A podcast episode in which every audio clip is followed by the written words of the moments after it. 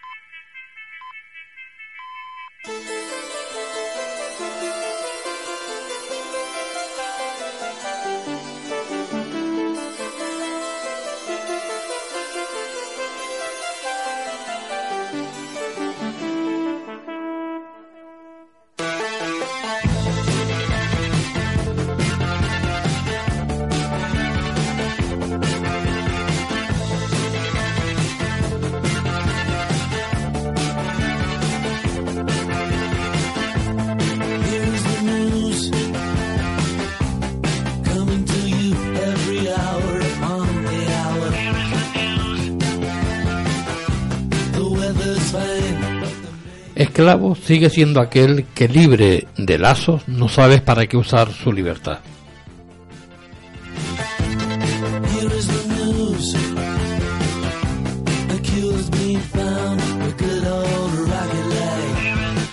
Como explorador que sigue el norte para no extraviarse, el guerrero de la luz sigue la paz como única referencia segura que lo guiará por los senderos sinuosos del propósito del alma. Y sin más paso a presentar a mis compañeros de clave 7. En días como hoy, como ayer y días como mañana me invitan a viajar de nuevo al mundo mágico, donde suelo encontrar un cómplice para sueño, un eco al otro lado del espejo, un lucero en la oscuridad, unos amigos en quien confiar. Buenas noches, compañeros. Buenas noches. Buenas noches. Muy buenas noches. No quería decirlo, pero bueno. ¿Qué no quería decir? No, nada, nada, nada. Pues después de todo, lo que, de todo lo que ha dicho, no sé qué es lo que no quería decir, pero bueno. Ya, ya. Bueno. Eh, o defines la vida, o la, o la vida, o la vives. Por eso todo lo que iba a escribir quedó en el tintero. Por el sol, el mar y tu sonrisa me esperan. Buenas noches, Fini, ¿qué tal? Por Dios. Felicidades, Qué- cariño. Muchas Felicidades, gracias. muchas felicidades. Qué poético eh, esa, esa noche este hombre. Yo todos los miércoles, tú lo sabes. Sí, sí. Así que eso no es nuevo en mí, ¿verdad que no? No, pero eso, eso, eso gusta, eso gusta. Gusta, ¿verdad que sí? Bueno, em- empezamos con Fini porque la tenemos ahí y como es hoy ah, ella es técnico eh, importante de, de, ¿De imagen? de imagen y sonido es la mejor de- es la mejor porque lo, lo ha demostrado entonces pues yo quiero darle eh, un, un reconocimiento siendo la primera que diga la, la noticia Los números hablan por sí solos. ¿Qué hizo despertar de su letargo al módulo espacial Philae? Bueno, pues hace unos días el módulo Philae, Es la mejor, ¿eh? sin comentario, enviado por la sonda espacial Rosetta a la superficie del cometa 67P Churyumov. eh, Es la mejor, es la mejor. Churyumov-Werizamenko. Dios. Mm, pues volvió a enviar señales a la ESA, a la Agencia Espacial Europea, de forma inesperada. La noticia ha llamado la atención de muchos, pero pocos conocen por qué la sonda ha permanecido en silencio durante varios meses y ahora ha retomado su actividad. De acuerdo al sitio Popular, Pop- Popular Maya Mecánica, que cualquiera sabe dónde es esto, el propio aterrizaje de la Philae estaba desde el principio fuera de los planes de la sonda espacial Rosetta. Los motores de presión tenían que fijar la posición del aparato en el terreno del cometa, pues no funcionaron. Debido a la baja gravedad, la Philae saltó, voló unos metros y ocurrió hasta en dos ocasiones. Solo en el tercer contacto con el terreno resultó exitoso. Por ello, el módulo no aterrizó en las zonas llanas, como estaba previsto, sino en una grieta donde llegaba poca luz solar. En consecuencia, el programa de la Philae se vio alterado por completo y solo fue capaz de enviar a la Tierra un número reducido de fotografías de la superficie y llevar a cabo una breve investigación antes que su batería se agotara. Como pudo verse después, el módulo espacial continuó operando durante un tiempo prolongado, pero sin transmitir información. Fue capaz de acumular más de 8.000 paquetes de datos y cuando el cometa se acercó al Sol, la intensidad de la radiación aumentó, lo que permitió recibir energía suficiente, cargar sus pilas y después la sonda Rosetta recibió una corta señal que se prolongó durante 40 segundos. En noviembre del 2014, el Philae se separó de Rosetta para realizar un aterrizaje en el núcleo del cometa antes citado, el primero en la historia de la exploración del cosmos. Antes de iniciar su letargo, emitió señales durante tres días. Tres días nada más. Bueno, tres días es mucho, depende cómo, cómo se mide. Hombre, con lo difícil. ¿Comparándolo con qué? Con lo difícil que es mandar un cacharro ahí afuera y que todo vaya bien, que no funcione, eh, o sea, que tenga problemas de fallas o que las baterías no les duren, eh, cada minuto es súper importante para los científicos, de luego. Oro. Casi. Teniendo en cuenta lo que cuesta sacarlo de, de aquí, sí. Ah, bueno. Carlos, cuéntame. Dígame. Una investigación apunta que nuestro mes de nacimiento determina la posibilidad de padecer una determinada enfermedad en el futuro. Leche. no digo que decir otra cosa. Pues sí, pero claro, Yo eh, no digo mi fecha de nacimiento. Ocurre que eh, por los resultados... Perdona, mm, Carlos, por si a alguien le interesa, yo he nacido en septiembre y mi única enfermedad es el amor. Ay, Dios, por es ñoño, favor, pero es que me apetece decirlo. Sigue, Pues mira, cariño, lo que, lo que te voy a comentar igual... Por Dios. Igual Yo te sorprende. Oíste, Ani, luego lo que te voy a contar igual te sorprende. Pero el caso es que el, el asunto de este de este de este estudio concretamente fue realizado en Norteamérica y ellos dicen eh, como resultado básicamente que eh, ciertas posibles enfermedades que el niño al nacer puedan tener en un futuro, pues dependen básicamente de la estación del año más que el mes en la que eh, en la que nacen. Pero claro, si hablamos de estación, mm, y en cada estación influyen ciertos factores medioambientales, eh, este estudio realizado en Norteamérica servirá para la zona en la que nos encontramos en el Atlántico, o en el Mediterráneo, o en Siberia, por ejemplo. Eso no lo apuntan. Pero bueno, eh, se trata de científicos de. se llaman así, científicos de datos, de la Columbia University Medical Center. Son científicos de datos, ¿por qué? Porque lo que hacen es básicamente una, una encuesta, un baremo, un estudio de datos, y luego lo, lo plasman en un sistema informático. Eh, básicamente dicen que, eh, y esto lo, lo hacen eh, público en un, en un servicio, en un portal de información por internet que se llama Science Alert, el, el jefe principal de la investigación se llama Nicolás eh, Tatonetti, es italiano, y dice que eh, han revisado un total entre 1985 y 2013, un total de 1,7 millones de pacientes eh, nacidos durante el siglo pasado en, un hospital determinado de Nueva York. Luego todos esos datos lo volcaron a un, a un algoritmo informático y lo compararon eh, o trataron de buscar asociaciones entre los meses de nacimiento y un total de 1.688 diferentes enfermedades. Pues bien, dicen, según el, programa informático, independientemente de la edad o sexo, había ciertos meses que estaban más eh, estrechamente ligados con enfermedades determinadas. La gente nacida, por ejemplo, que son los, mm, los marcadores más, mm, más evidentes en el, en el estudio, en septiembre, como el caso de Annie, por ejemplo, eh, parecían tener un riesgo mayor a padecer asma. ¿No te sorprende, Annie? Mm, Soy asmática. Pero claro, esto es realizado en Norteamérica. Ay, por Dios. No sé ¿Y si los de noviembre. Carlos, por favor? Noviembre, pues eh, dice que tendrían más al trastorno por déficit de atención con hiperactividad. También apuntan un dato que es el de marzo. Eh, TDAH se llama. eh, sí. Bueno, en inglés las siglas son ADHD, pero básicamente significan lo mismo. Eh, las nacidas en marzo, pues pueden padecer determinadas dolencias cardíacas. Pero claro, ¿Los de enero? no es. eh, No lo pone. no lo ponen en la noticia. En, el, en nuestro blog pueden ver un gráfico, que es una especie de... Parece, Padecen de otra clase de enfermedades. parece una especie de carta... eh, ¿Oíste? En el, en el blog pueden ver un, un gráfico que parece una especie de carta astral circular con cada uno de ¿Los meses del año. Y ahí aparecen las, las diferentes enfermedades que en las que caen. En este caso ¿Las de solo, octubre? Solo, solo cogí unos, unas muestras determinadas. quien esté interesado en las demás, que vayan al blog. El caso es que dice el señor Nicolás Tatonetti que, y cito eh, textualmente, dice, es importante no ponerse nervioso por estos resultados, a pesar de que hemos encontrado significativas asociaciones con el riesgo general a contraer una enfermedad. ¿Por qué? Dice él. El asociado al mes de nacimiento es, en todo caso, mucho menor si se compara con algunas variables como la dieta o el ejercicio. Dicho de otro modo, que seas proclive a sufrir una enfermedad determinada en función a tu nacimiento, depende también mucho de cómo vivas, vaya, y de cómo te cuides. La zona, sobre todo, donde estés viviendo. Claro, eso hay que tener en cuenta que esto ocurre en Nueva York, este estudio se hace en Nueva York. Eh, lo curioso es que el estudio viene a confirmar un total de 39 investigaciones previas sobre ese posible, mm, digamos, los riesgos contra la salud en función a eh, el- la época del año en que nazcan los chiquillos.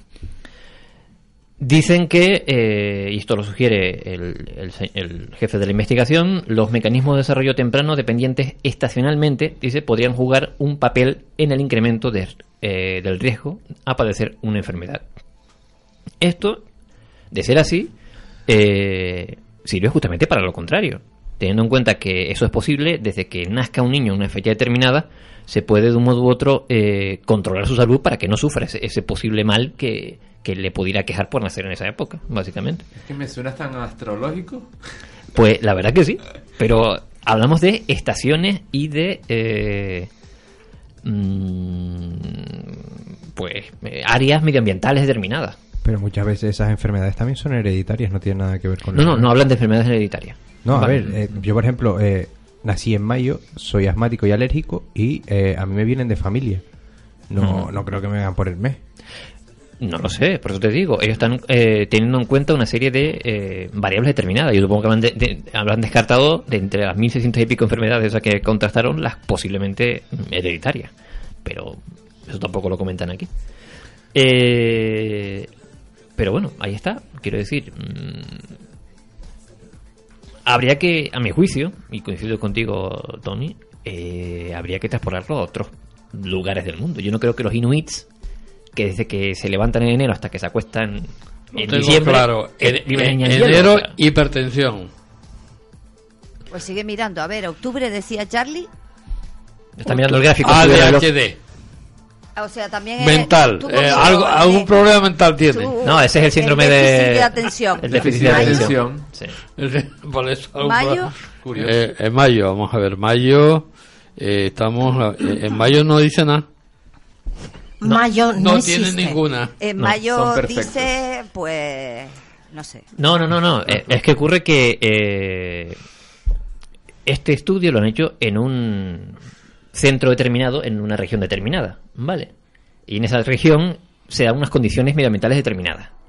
¿Entiendes lo que te quiero decir? Por eso igual aparecen meses en el año en el que por esas cuestiones, igual esos meses del año son, Claro, a, lo- a lo son mejor los meses no, más... ponen, no ponen nada porque digo, como tiene tantas cosas, no caben No, ahí. los factores No. dependen principalmente de las condiciones ambientales Sí, y y de... luego las estadísticas cambiarían si fueran, por ejemplo, el estudio hecho en otro país. eh, muy probablemente sí.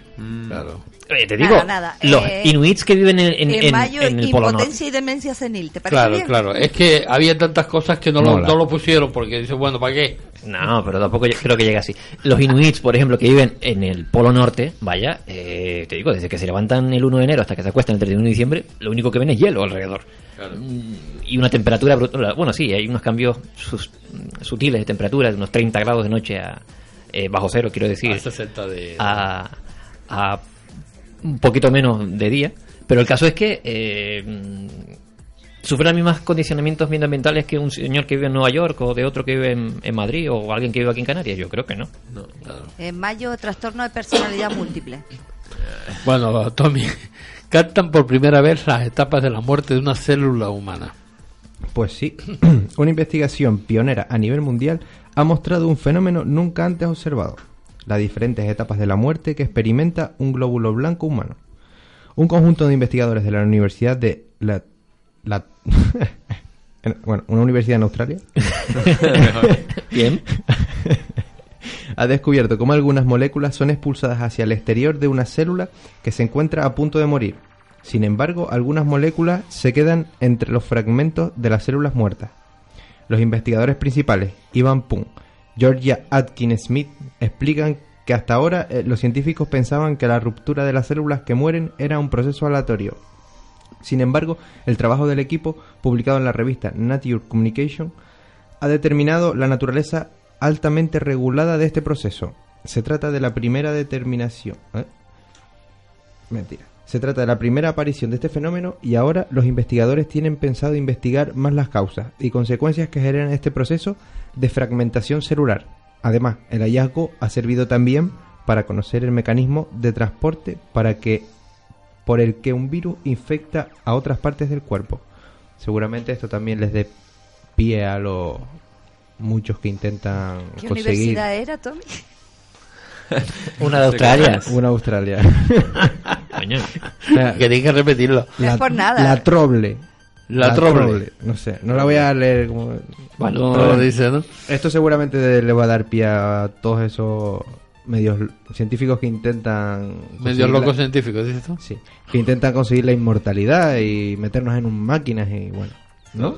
Bueno, la inmortalidad. transhumanismo. o- Sí, pero el transhumanismo mm, se olvida de las células y, y piensa más en, en- en- En circuitos en electrónicos. circuitos electrónicos. Claro. En ese caso sería eh, los que tratan de mm, prolongar la vida, los que tratan de...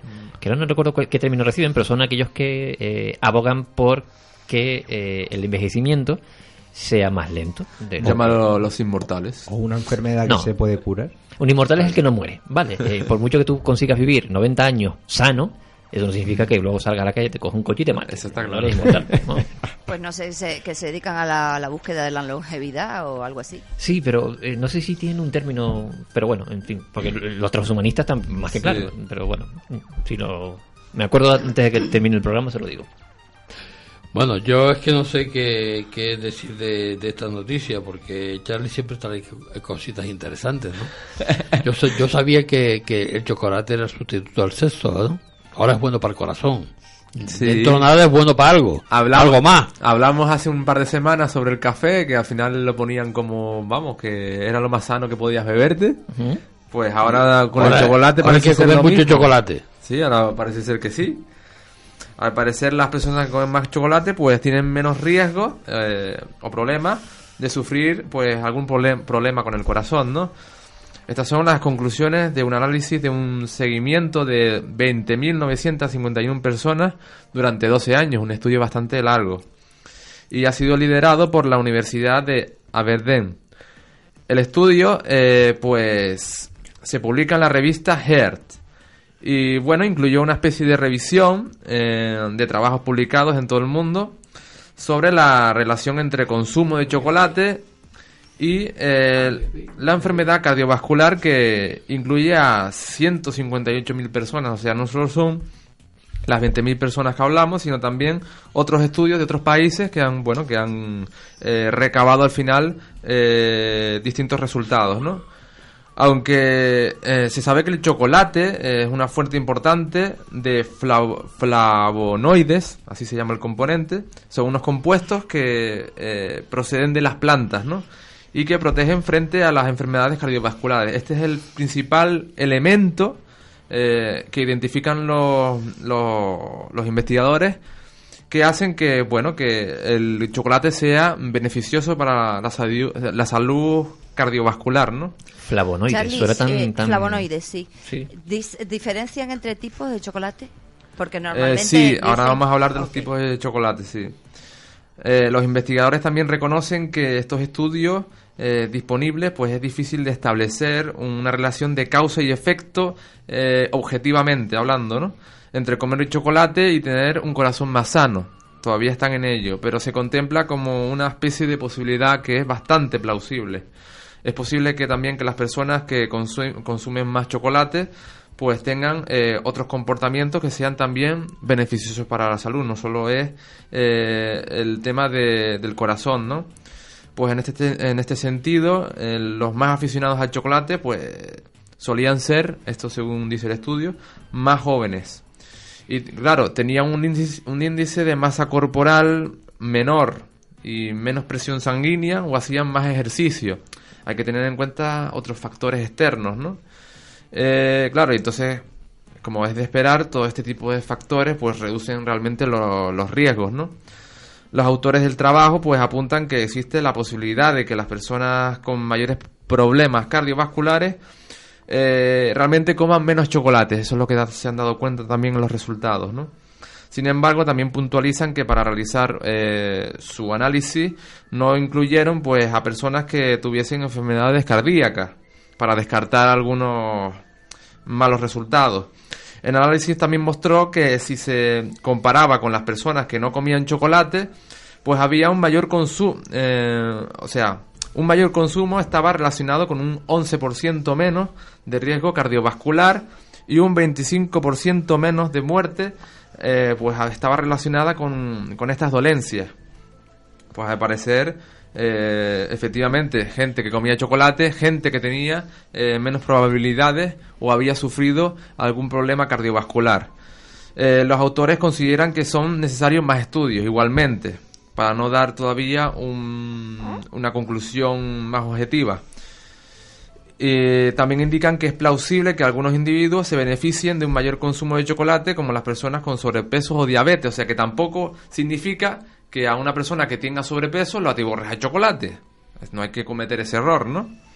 Y por último también los científicos pues descubrieron que eh, los beneficios no solo se producían por comer chocolate negro, sino también parece ser que se conseguían bastantes beneficios con el chocolate con leche. Por tanto, no hay que descartar tampoco que a lo mejor hay otro componente de la leche que también mejore este, este aspecto cardiovascular, ¿no? Sobre todo el calcio y otros componentes más que, bueno, que aún están por investigar. Yo siempre he oído decir que el chocolate negro es Sí. el más puro de todos. Sí, Negro, no, el- eh, el no, que te eso cuesta es morder. así. El que te cuesta morder. Y es el más, El, más sano. El más beneficioso que Sí. dicen que. Sin embargo, yo, por ejemplo, a mí no, yo no lo soporto, a mí no me gusta. No, pero te dan muchas calorías. Mm, Eh, mucha gente que se va de esoterismo y Sí, todo sí, cosas habitual. lleva un chocolate caliente. Tiene que ser chocolate negro. y, y eso le da calorías, También porque, energía es, y todo. también porque es bastante duro y, y- y- y tarda más en derretirse en el caso de que haga eh, rutas con, con mucho sol.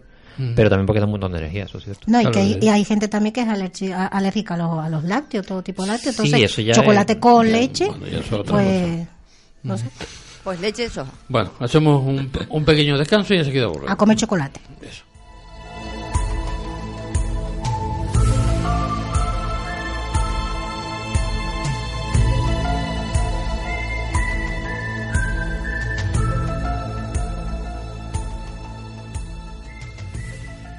Sabemos que estás ahí fuera. ¿Quieres establecer contacto? ¡Decir algo, muchachos! Grupo de pulsos móviles parcialmente polarizados modulados en amplitud. Clave 7 radio arroba hotmail.es. Escríbenos a nuestro correo. En sintonía, los sistemas funcionan. Tenemos señal completa. ¿Cuál es la frecuencia? Búscanos en Facebook, Twitter o Google Plus. Envíanos tus comentarios. Fuente confirmada. Y no está aquí al lado precisamente. ¿Posición? Clave 7 radio.blogspot.com. Habla con nosotros. Te esperamos en nuestro chat. Escuchar.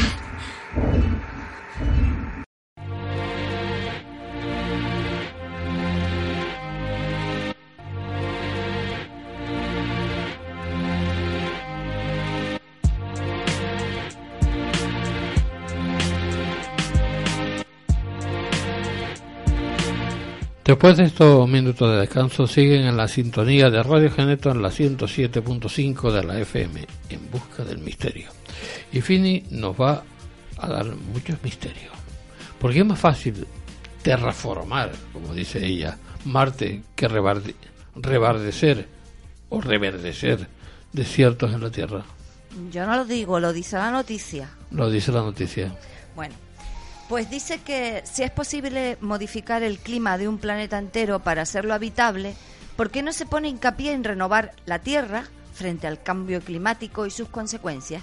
A pesar de que en los últimos años la ciencia ha avanzado para visualizar un Marte habitable, se estima que para la creación de oxígeno respirable se necesitarían cientos y cientos de miles de años, sin mencionar la toxicidad actual para los astronautas y la dificultad de los viajes.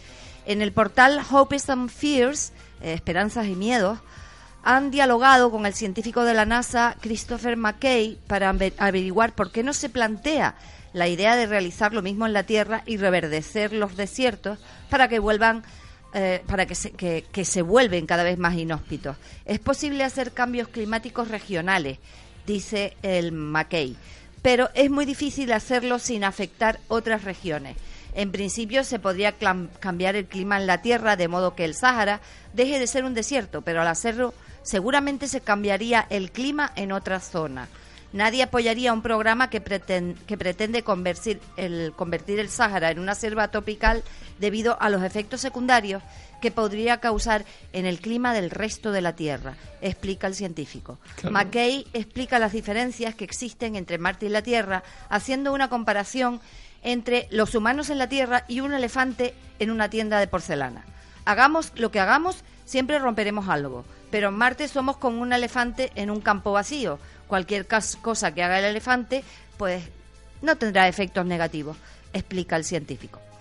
Asimismo, también McKay opina que si es posible mitigar el cambio climático y frenar la destrucción del hábitat y de las espe- especies, en parte gracias a la geoingeniería.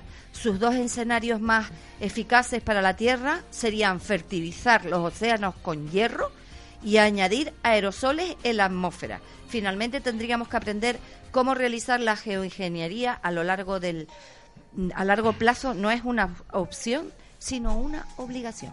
para que tú veas. Bueno, Carlos, en ocasiones vio muerto, digo, perdón, en ocasiones de- los cielos no suele llo- llover agua, ¿no?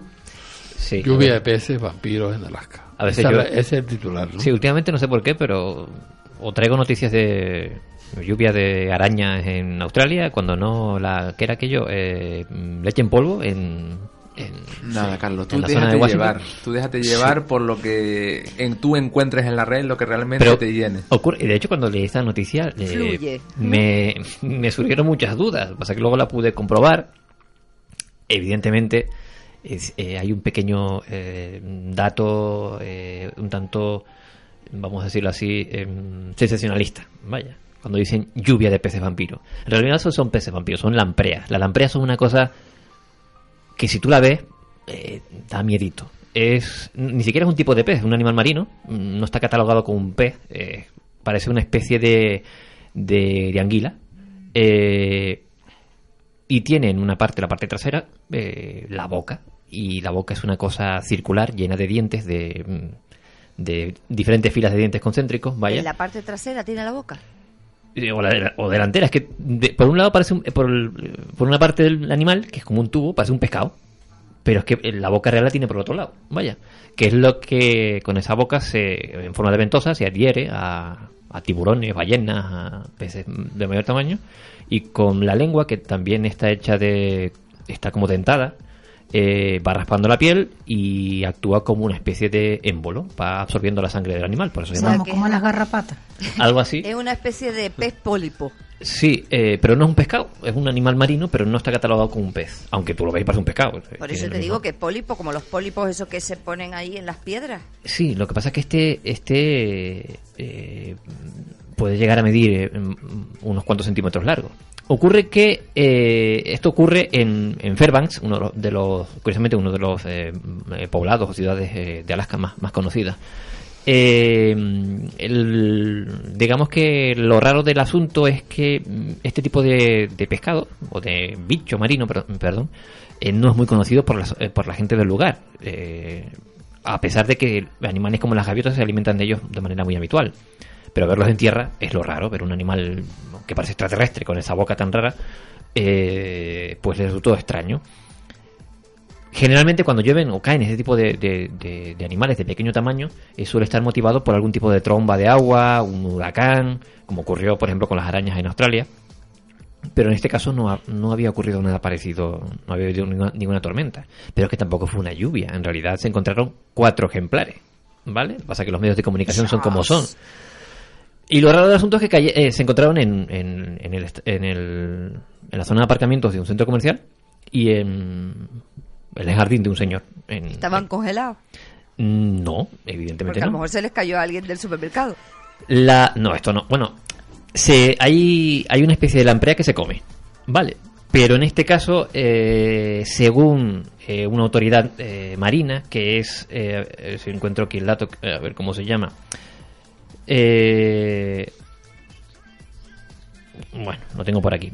Departamento de Pesca, bueno, el Departamento de Pesca de Alaska, fíjate complicado. Pues eh, estos señores dicen, como conocen el hábitat y conocen la- las especies de allí, que es habitual que las gaviotas eh, pesquen a estos animales para comérselos, pero no se los comen allí, sino se los llevan, ¿de acuerdo? Volando. Y a veces, eh, quizá por eh, sobrecarga o porque no pueden llegar al nido o por algún tipo de desorientación, lo sueltan y a veces caen en tierra.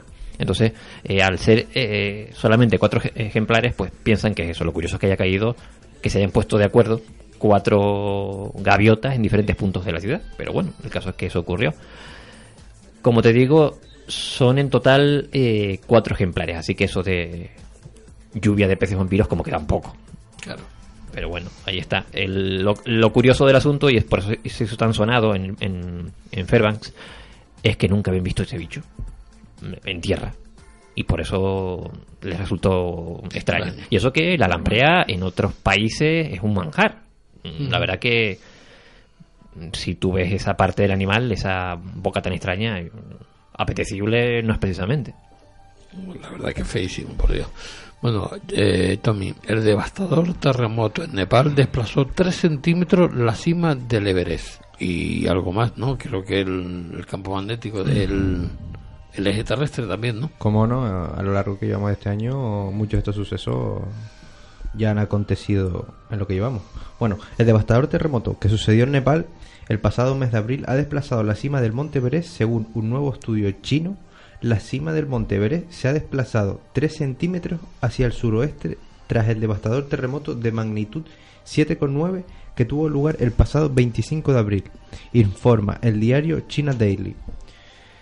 Citando un estudio de la Administración Nacional de Topografía Cartográfica y Geoinformación, según el estudio, en los últimos 10 años antes del terremoto, la cima se movió unos 40 centímetros hacia el noreste y creció 3 centímetros. Los pasados 25 de abril y 12 de mayo, Nepal sufrió dos seísmos de efectos destructivos de 7,9 y 7,5 de magnitud, respectivamente, que se cobraron la vida de 8.700 personas. El segundo temblor no hizo desplazarse la cima del monte más alto del mundo. Al menos 18 personas resultaron muertas en la avalancha provocada por el primer terremoto, que destruyó además el campamento base de escalada en la montaña.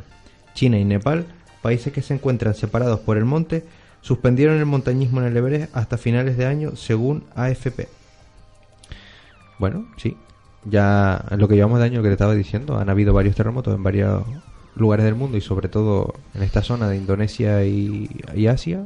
Y la verdad que se- es raro que no se note, ¿no? Y 3 centímetros, nada más y nada menos, para una montaña tan grande como es el Everest. Pues sí, la verdad que sí. Miedito hay que tener. Sí. De vez en cuando la tierra se rasca y se quita un par de pulgas. Hombre, eh, la, la Tierra dice que se cura sola. Mira lo que pasó con, con el volcán del Hierro, el- la última adquisición de, del archipiélago. Eh, elevó, abombó el- la isla a varios centímetros también. O sea que, Claro. Charlie, la semana pasada ya estuvimos hablando sobre este Sí, tema, es ¿no? que siempre hay noticias nuevas sobre esta Claro, asunto. ahora hay un nuevo estudio, ¿no? El experimento comprueba que, re- eh, que la realidad no existe hasta que la observa, Hasta que la mira. hasta que la miras. Exactamente. Sí, hay Sí. que mirarlo con otros ojos. Sí, eh, puede ser, puede ser. Eso es- sería ya un planteamiento más filosófico, ¿no? Pero lo que nos recae aquí es que eh, se ha hecho un nuevo estudio eh, que complementa mucho al antiguo estudio del que hablamos, hemos hablado aquí ya un par de veces sobre el experimento de la rendija en los años 70. Claro, hoy en día eh, existen más métodos, incluso más tecnología y nos puede aproximar más objetivamente a, a la realidad ¿no? de, este, de estos experimentos. Y la verdad es que los resultados ha- han sido abismales, ¿no? Al parecer un grupo de científicos australianos pues publicó eh, unos resultados de un experimento que fue probado de alguna fue probando de alguna manera que la realidad al parecer o probablemente no exista hasta que nosotros realmente la medimos, ¿no? Eh, estos científicos pues lograron atrapar un solo átomo de helio en un estado de condensación Bose-Einstein, así es como lo, lo denominan este estado. Eh, luego se dejó pasar eh, este átomo a través de un par de rayos láser. Estos rayos láser eh, estaban coordinados de manera vertical y horizontal, con lo cual formaban una rejilla, ¿no? una rejilla con cuadrados. ¿va? Vale, pues lo que hicieron fue crear un patrón de rejilla. Claro, la idea era que ese átomo, esa partícula, traspasara eh, ese esa rejilla de láser, de rayos láser, y eh, ver cómo reacciona esta. Eh, lo que se dieron cuenta fue que independientemente de que la mirase, si la mirabas o no la mirabas, o si realmente te concentrabas y ponías un poco de intención en el experimento, los resultados cambiaban. Al parecer se encontraron con una encrucijada en que el átomo no sabía si estaba comportando como una onda o como una partícula en sí misma.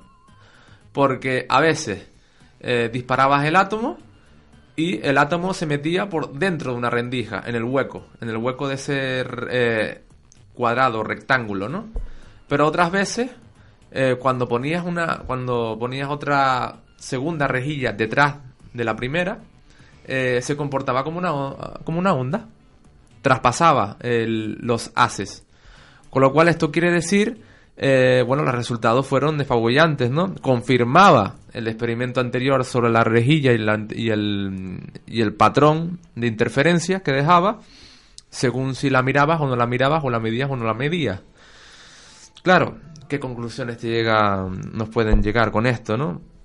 Eh, uno de los científicos, eh, bueno, el líder de este experimento, Andrew Tusco, opina que los átomos, eh, bueno, los resultados fueron que no viajaron de una distancia entre A y B, sino que fue cuando se midieron realmente, hicieron realmente ese viaje lineal, ¿no? Pues esta sería una prueba más de, la extraña naturaleza de la realidad, ¿no? Y merece mucho la pena que cuestionemos pues muchas de nuestras creencias sobre cómo funciona realmente el universo, ¿no? Una de las explicaciones que más eh, tracción podría tener es la posibilidad de que la conciencia sea una propiedad constitutiva del universo. Realmente que sea eh, el observador quien modele el universo. Si la conciencia también existe eh, a nivel cuántico, pues este tipo de comportamiento podría mm, al menos explicarse como el efecto de la mente sobre materia. Uy, aquí donde se está metiendo la ciencia, ¿eh? Ahí lo dejo, ¿no? Pero conceptos que nos parecían esotéricos, conceptos que mm, eran propios incluso de la eh, magia medieval, al parecer, a lo mejor eh, estos antiguos, eh, antiguos pensadores no estaban muy lejos de la realidad. ¿eh? A lo mejor ya, muchas personas habían llegado a esta conclusión sin haber hecho ningún experimento objetivo eh, científico. Simplemente por, pura, por pura observación o por pura intuición, al final eh, estos resultados pues tienen una relación, ¿no? También hay otro doctor que se llama Dan Randing eh, del Noetic Institute. Dice que, bueno, em, la medición cuántica realmente es un problema, eh, ya que viola la doctrina eh, comúnmente aceptada del realismo, porque claro, la gente asume que el mundo en general es independiente de la observación. El conflicto entre realismo ingenuo, lo llama así. Y lo que implica también, el- hay otro problema también que, bueno, que obligó a muchos a considerar, eh, pues, el significado de la observación y la medición, ¿no? Y bueno, pues otros científicos como Pauli, Jordan y Whitney, otros que fueron muy famosos in- intentando estudiar este campo, pues creyeron que algún aspecto de la conciencia, pues refiriéndose pues a capacidades mentales como la atención, la alerta y la intención, pues que era imprescindible para, para entender pues un poquito la medición cuántica, ¿no? Claro, ellos opinan que las observaciones no solo perturban lo medido, sino que también lo producen, de alguna manera. Y claro, provocamos que el electrón asuma cierta posición definida o, o que haga otra cosa contraria. De alguna manera, pues, para resumir, en res- en resumidas cuentas, porque estos son asuntos un poco complicados, ¿no? Pues hay un patrón, hay algo que eh, la mente, mm, hay una relación entre la materia y la mente, básicamente.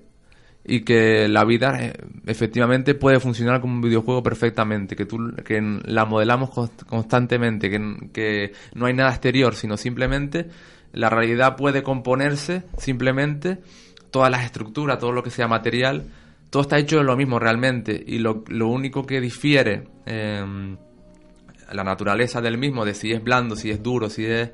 Realmente es una disposición de los átomos, de esa fricción nuclear que hay entre los protones y los neutrones, y esa es la única diferencia. Vamos, Con lo estamos cual, hablando de Matrix. todo ¿no? lo que sí, todo lo que interpretamos realmente eh, es producto de nuestra interpretación, o sea que no hay nada definido realmente. Aquí entran muchos temas a relucir. Claro que sí. Te digo lo de la semana pasada, ¿no? Ahora cierro los ojos y no estáis. Ahí está. Bueno, hoy, hoy tenemos el placer de tener a Ani aquí. En la, en la mesa. Es, es un placer Tampoco- para mí, es un tam- placer. Tampoco es para tanto. Sí, que me he sí. tomado pues un tiempito sabático. Vale. Es que nos va a traer un super- eh, supersticiones japonesas absurdas. Sí. A mí me interesan esas cosas porque son muy bonitas. Y a Charlie también. Bueno, di la verdad. Eh, Usted, ustedes lo que querían era reírse un poquito. Pues sí, porque después Vale. de, de Matrix yo quiero reírme un rato.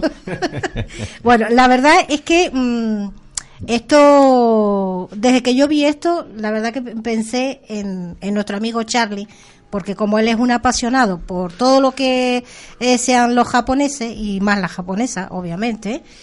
Pensé en ti, querido Charlie. Digo, voy a llevar. mm, No es una noticia realmente, Claro, porque es es, que le gusta la algo. manga. No, la manga le gusta. Exacto, La pues, el manga. en El honor manga. a ti. La manga es la de la, es la, de la camisa. Exacto. En honor a ti, Charlie mío, eh, te voy a decir unas cuantas, porque son muchas, pero voy a decir las supersticiones mm, para nosotros serían un poco absurdas, pero para ellos no lo son. Mm. Empezamos por el número 4. Vamos a ver. Fíjate tú, el número 4 para nosotros el 13 es mala suerte. Para los japoneses es el número 4.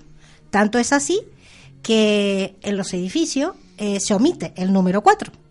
O sea, realmente si hay Ah, cuatro plantas, hay cuatro plantas, pero ellos omiten el número 4. Fí- no lo fíjate- ponen como fíjate tal. que es muy curioso lo que dices porque yo hace poco estaba oyendo un grupo japonés de, de, mm, de, de metal, son niñas de 13 años pues cantando metal y son un poco ma- son un poco macabras porque tienen una canción que se llama Cuatro y están todo el día dan- Exacto. revoloteando con ese número. La canción es John, Exacto. John, John significa cuatro, ¿no? John, John, John, John, John, John, Es John, así como de, la de manera muy perversa, ¿no? fíjate tú que es que la pronunciación para los japoneses, yo no sé pronunciarla, pero para ellos es shi. Yo lo voy a pronunciar así, Sí, shi, sí. que shi en japonés significa muerte. ¿Vale? Viene de ahí.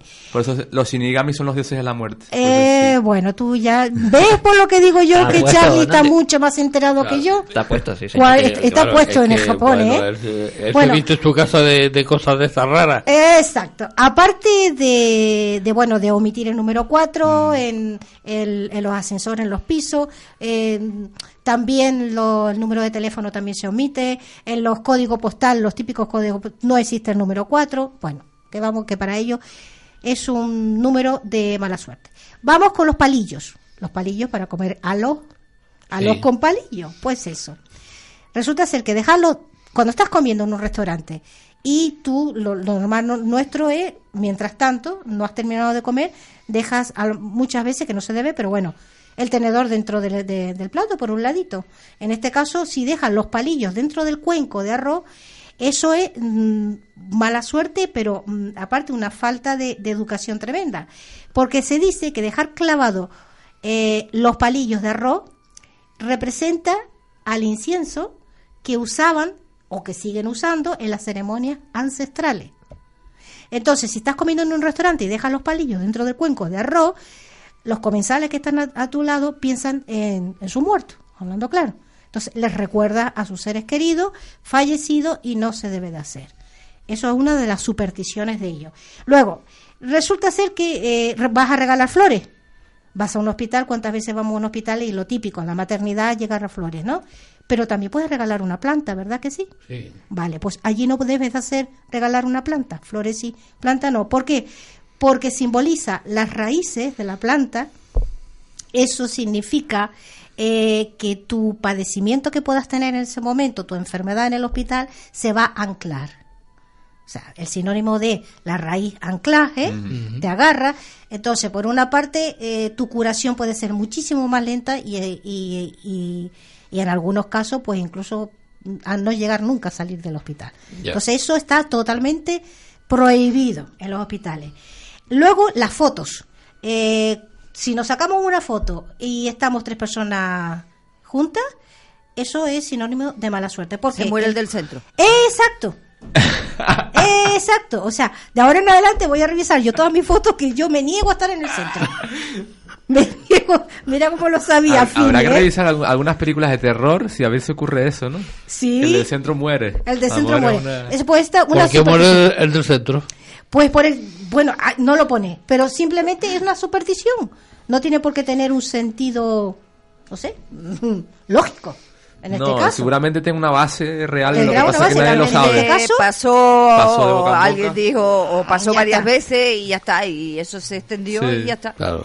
Luego. eh, Estaba en el centro, murió. Estaba en el centro, murió, se acabó. Por eso, a partir de ahora me pongo yo para los laditos y ya está. O delante o detrás. Yo, por un lado, mejor.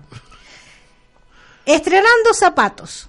En un día de lluvia, sí, sí, o sea, eh, eso es la mala suerte total. Claro, porque te resbala y te Porque significa, fíjate tú, que cada vez que te pongas los zapatos va a llover. Digo yo que esto en algunos sitios donde hay sequía sería bueno, Claro. pero esto solamente funciona en Japón. Vale. Luego, las mujeres nacidas eh, durante el año del caballo de fuego traen totalmente mala suerte, no solamente a ellas, sino a, lo, a su esposo, a los hijos y a los hijos de sus hijos. Pues no sé qué, qué harán con esas pobres mujeres. Este, en este caso, mm, hoy por hoy ya no, los japoneses no creen tanto, no le dan tanta importancia, pero sigue estando ahí en la gente, los abuelos, ¿no? Luego, para nosotros rompernos un, un espejo, mm, vamos, eso es mala suerte durante siete años. Para ellos eso no lo es. Es romperte una sandalia. Estás con una Sí, sandalia. bueno, romper, eh, romper espejo, que no, no pasa Como nada. te rompa la sandalia, es un, vamos, mm, representa un muy, muy mal augurio. Es más roto. Y además, no solamente eso, sino que, además, da, da lo mismo, sea femenino como calzado de hombre o como de chica, da lo mismo. Y romper un peine mientras te estás peinando, eso para ellos también es mala suerte total. Si se rompe un diente del peine. Exacto. Exacto, Eh, revisa los curioso, peines, revisa los peines. Yo tengo todo roto. Eh, Yo, eh, yo- no, ya no, ya afortunadamente no. Luego, ya voy terminando, ya voy terminando. Las puertas de las casas nunca se dejan al noreste.